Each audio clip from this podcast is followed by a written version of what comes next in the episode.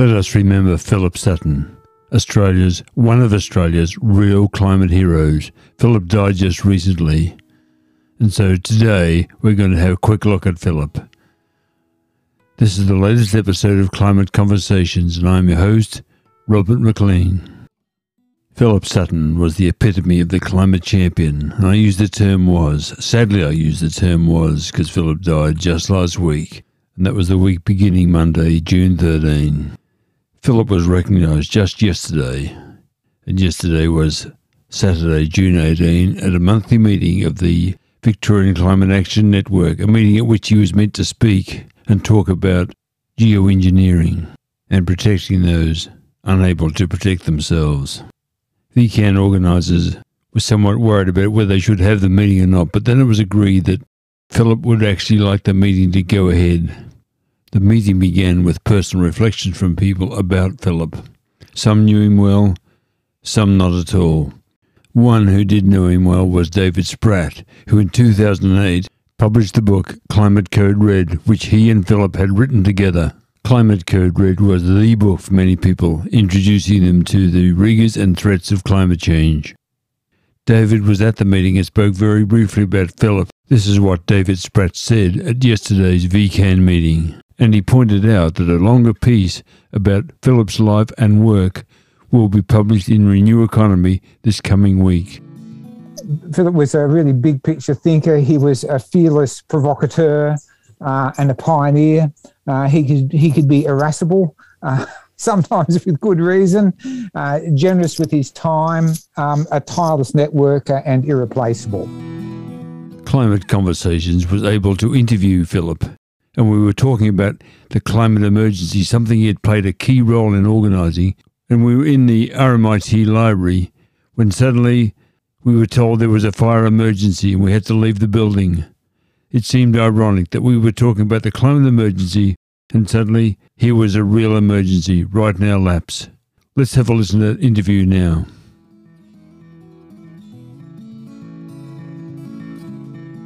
The book that you co authored with David Spratt in 2008 was called Climate Code Red. And yep. while that was accurate then and still is now, that wording has been appearing or has appeared a lot just recently at COP26. So that was somewhat prescient. So why did you settle on that title? Well, I think it was David who, who chose it, but it was basically picked up from the kind of medical emergencies or something. Other hospitals have their various codes, and uh, I don't know whether we actually accurately picked it up, but you know, red seemed to be danger, so you know, code red was a, a danger code, and uh, so then you just stick climate on the front. so. I, I, don't know whether anybody picked it up from our book or whether it was just that they reinvented it. Um, you know, I mean, it could have been either way. Yeah, yeah.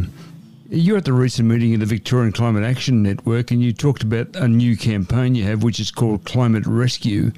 And you have you point to three fundamentals around which the program is built. So, can we talk quickly about those? Yeah, sure.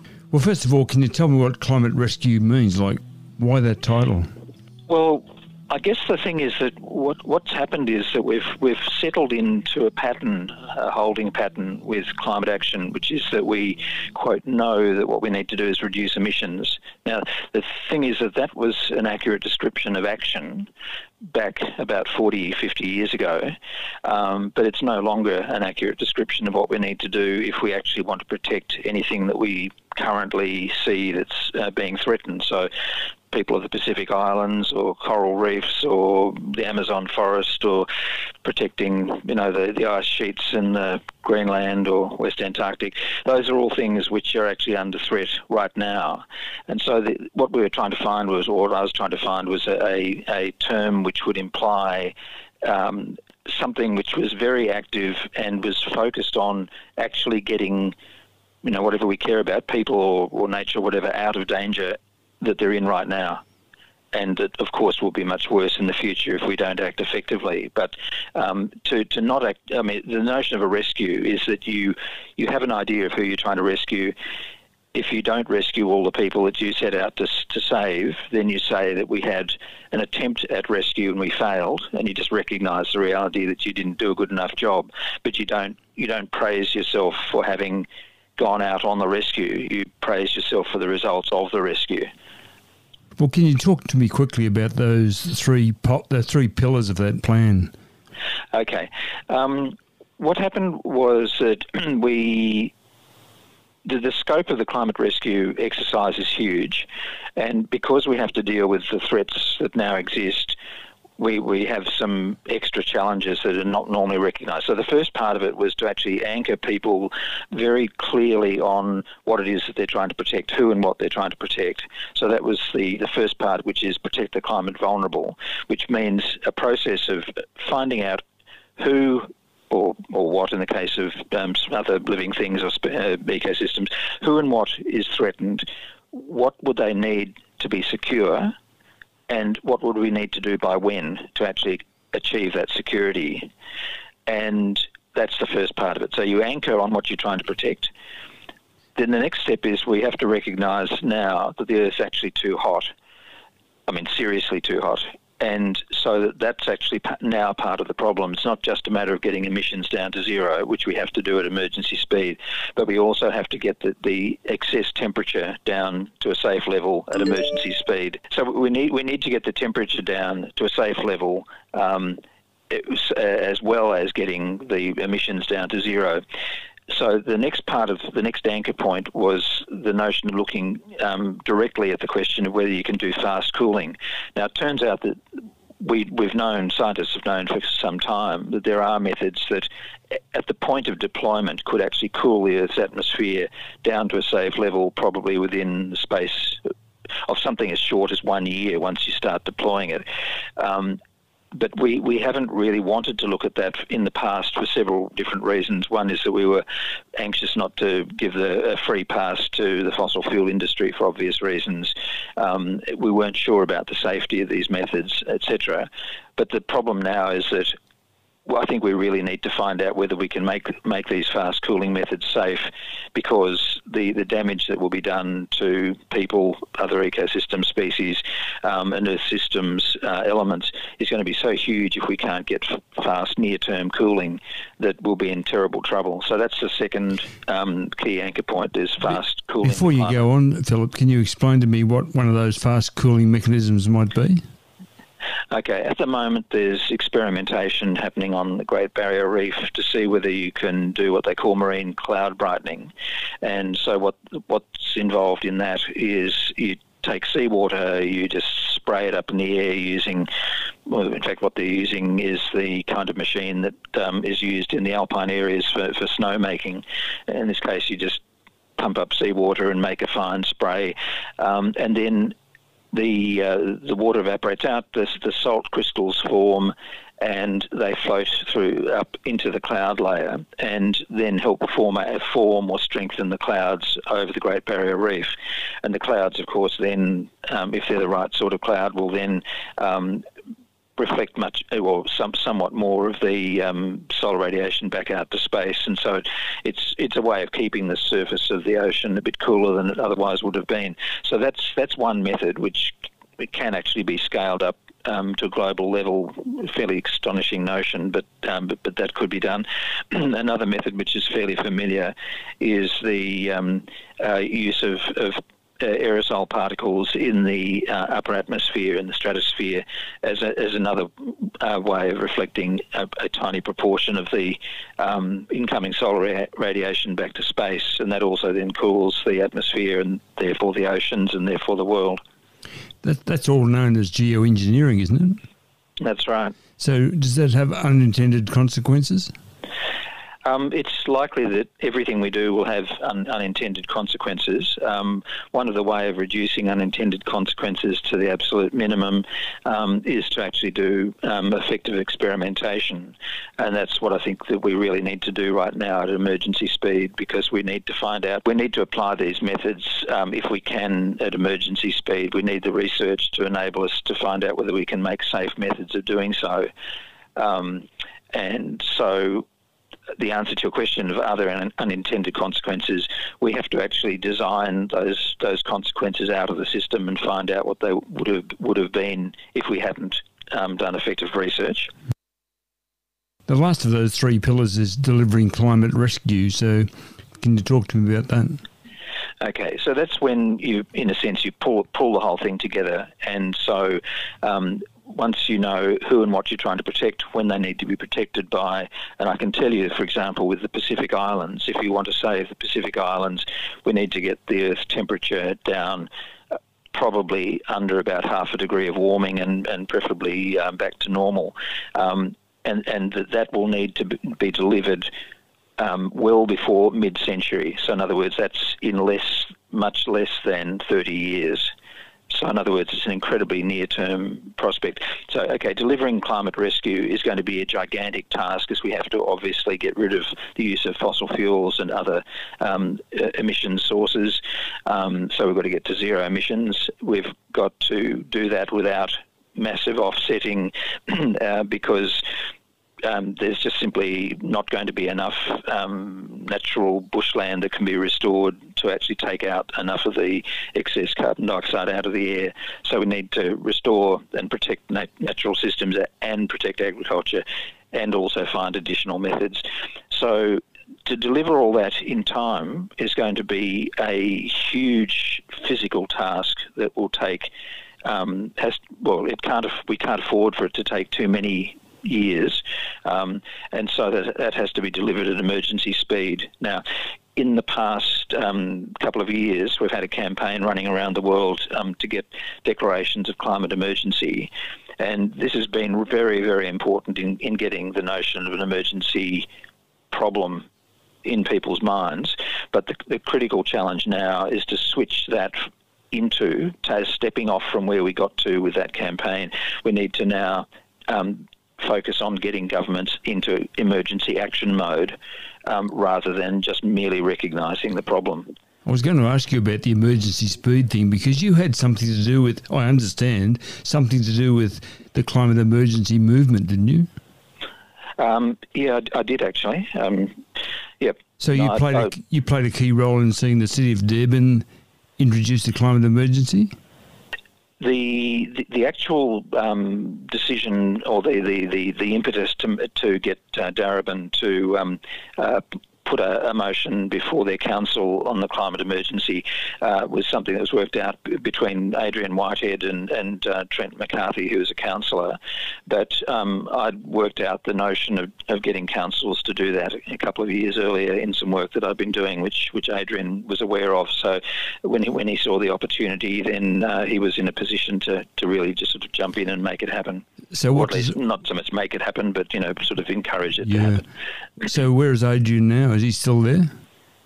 Um, Adrian's um, working with a, a, group called CACE, which is um, uh, Community Action on and Council Action on Climate uh, uh, Emergency, um, and so they've got a very useful website um, which you can find CACE online, um, which will give people a lot of uh, very useful tools for getting emergency campaigns running within the councils and then ramping that up to the state and, and federal government levels. Do you think councils who have, de- who have declared a climate emergency really understand what that means?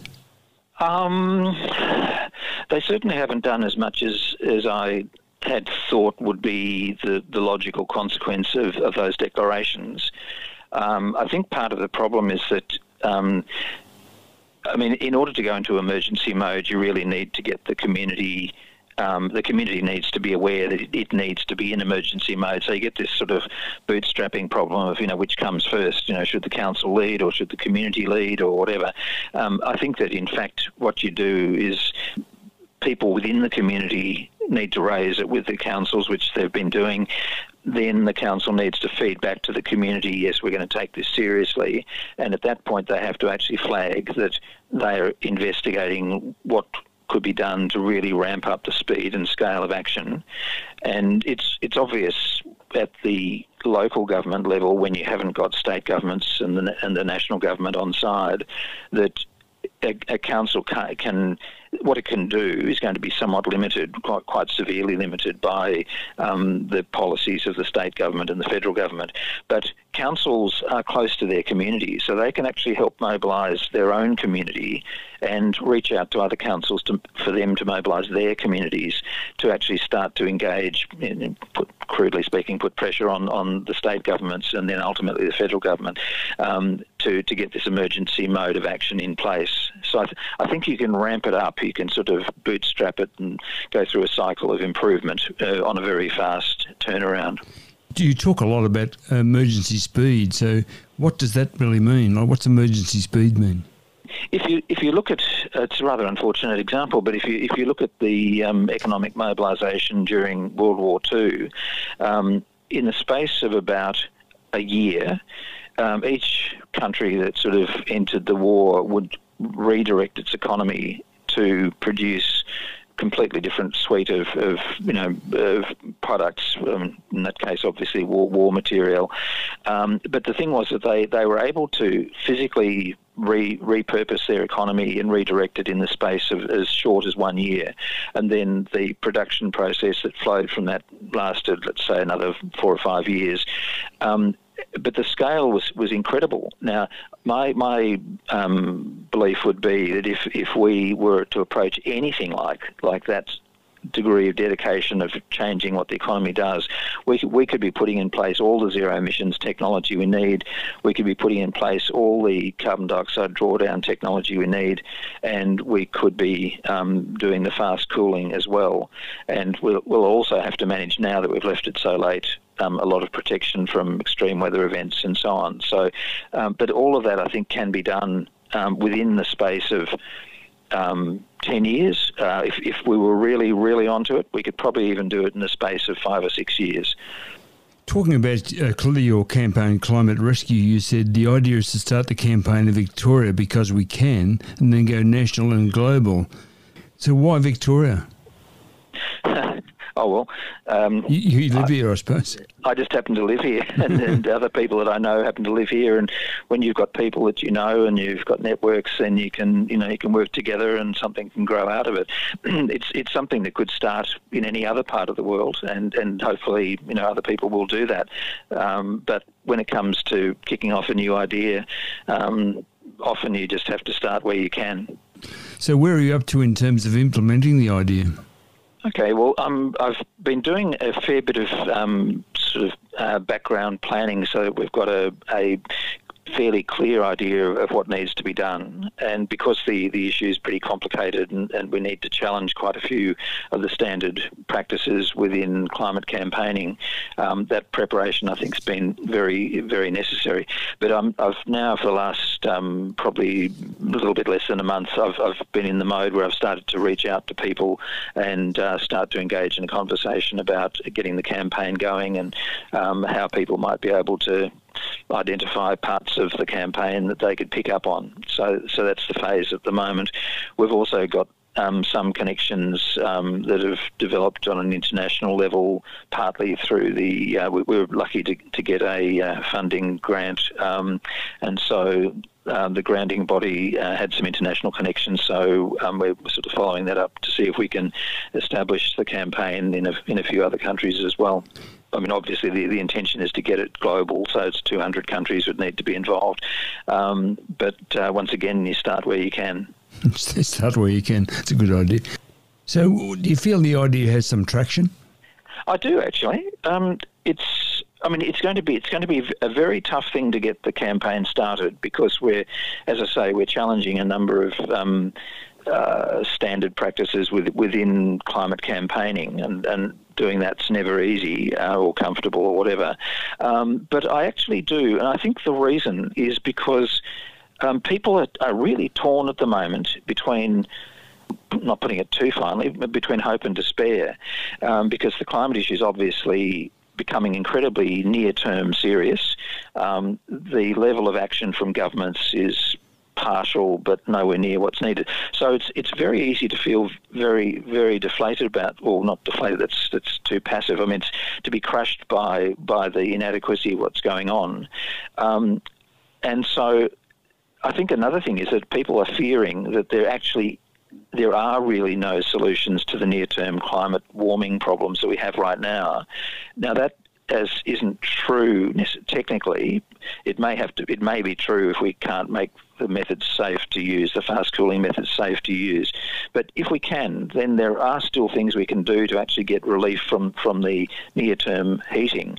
And I think that to cut a long story short, I think the reason why this campaign might succeed is it's our, actually our best hope for doing our best job. And I think that that will start to appeal to people. Are you optimistic or pessimistic about the success of this program? Um, I guess after quite a few decades of working on climate, I'm, I'm what I would call realistic in the sense that whatever happens is what happens. In other words, I don't believe in the idea of you know guaranteed success or guaranteed failure. But I can tell you how you can assure failure, and that's by not trying. Hmm. So by doing approach, nothing. by do well, not.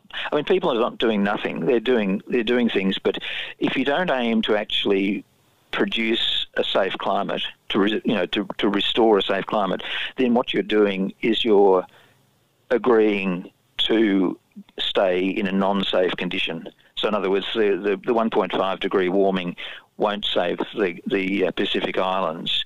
Um, and so anchoring on that is is to actually commit yourself to flooding the Pacific Islands. It's just a matter of which year you know sees the last of the low-lying islands go underwater. Um, but if you anchor on actually restoring a safe climate, um, then there is some chance that we can succeed at that. I actually believe that there is a pathway through to a future that actually is a, is a hell of a lot better than people are envisaging, even after the effects of our campaigning that we currently engage in. Philip, are you optimistic or pessimistic generally about the climate movement? Um, I, th- I, th- I think that human beings have an amazing capacity. I've, I, I, once had a friend who said, "Oh, look, I, I, I, think human beings haven't evolved to be able to solve complex problems," and I spent a bit of time trying to work out whether that was true, and came to the conclusion that I didn't think it was true. I think that humans, in fact, have the capability of getting themselves out of some very serious holes, and so in that sense, I'm optimistic about our potential to do things whether we whether we, that potential is realised just simply depends on whether we organise ourselves around tapping the potential. So if we don't do that, then I'd say I'm pessimistic about the results. But if we do try to tap people's capabilities, which I think are enormous, then I'm in, in fact optimistic. So I, I have a I have a sort of a dual approach, which is strategic optimism and tactical pessimism. I, I, like to know what's going to go wrong if we if we if we stuff it up, if we don't if we don't act effectively, if we don't do anything. I want to know exactly how bad it's going to be, because that then provides the motivation to apply, you know, that human capability to actually solving the problem. And in, in that in that phase where you you know setting out to solve the problem, I'm actually quite optimistic about our capacity. Yeah. How do people get involved with climate rescue? Um, if if they uh, contact me. Um, uh, my, if you Google Philip Sutton, uh, you'll find that my email address is on the web all over the place. So it's uh, philip.sutton at green, that's the colour, hyphen, not underscore, innovations uh, with an S on the end, .asn.au. And uh, I'll be very keen to have a talk with anybody who's interested. So, what do you need people to do? Um, well, uh, we've got a ridiculously long list of things that need doing, but the, the sort of the core at the moment is that we we're um, doing work on identifying the needs of the climate vulnerable, who you know which people and which um, ecosystems and species are most threatened. So there's kind of what you might somewhat scientifically orientated work that people could do in that area. We're, we're doing work at the moment on um, the fast cooling issue to see how you could apply the COVID um, vaccine regulation and, and promotion um, approach to the fast cooling issue. So that's a kind of a, uh, a, a, technical piece of work. And then the largest amount of work, really, I suppose, is developing uh, country profiles to see um, which organisations are active around the world in each country and which ones would, would be the most interested in taking on the climate rescue approach. And then the other thing is to start working with um, local councils to, to get some of them across the line into climate emergen- into climate um, action mode, climate emergency action mode, rather than merely just in the sort of the recognising of the problem. So there's there's a lot of work at, at, at the local level and then at, at the global kind of research level. Philip, is there something else you'd like to say about climate rescue? Um, well, it's an interesting point. Um, it's it's getting me out of bed in the morning. It's it's given me personally a great sort of boost to think that we can actually get you know have a have a crack at this. So um, I don't know if, if it, I'm hoping that if it works for me, it might work for others. But uh, I guess we'll see when we try. Philip, that's probably all I need to know at this point. So I, I appreciate your time. That's great. Yeah, thank, thanks very much. Oh, what a shame. I'm certainly going to miss that comforting and reassuring voice, and the world's going to miss that sweeping and far-seeing knowledge. Thank you, Philip. Now, please don't forget to check out the episode notes, as Philip made a reference to CACE, and there'll be a link in there for that. Also, David Spratt made reference to a video interview he had recorded for Breakthrough, and there'll be a link in the notes for that. Thanks so much for your company. Until we talk again, please take care. Stay safe and be kind, for everyone you meet is fighting a great battle. And I look forward to seeing you back at Climate Conversations.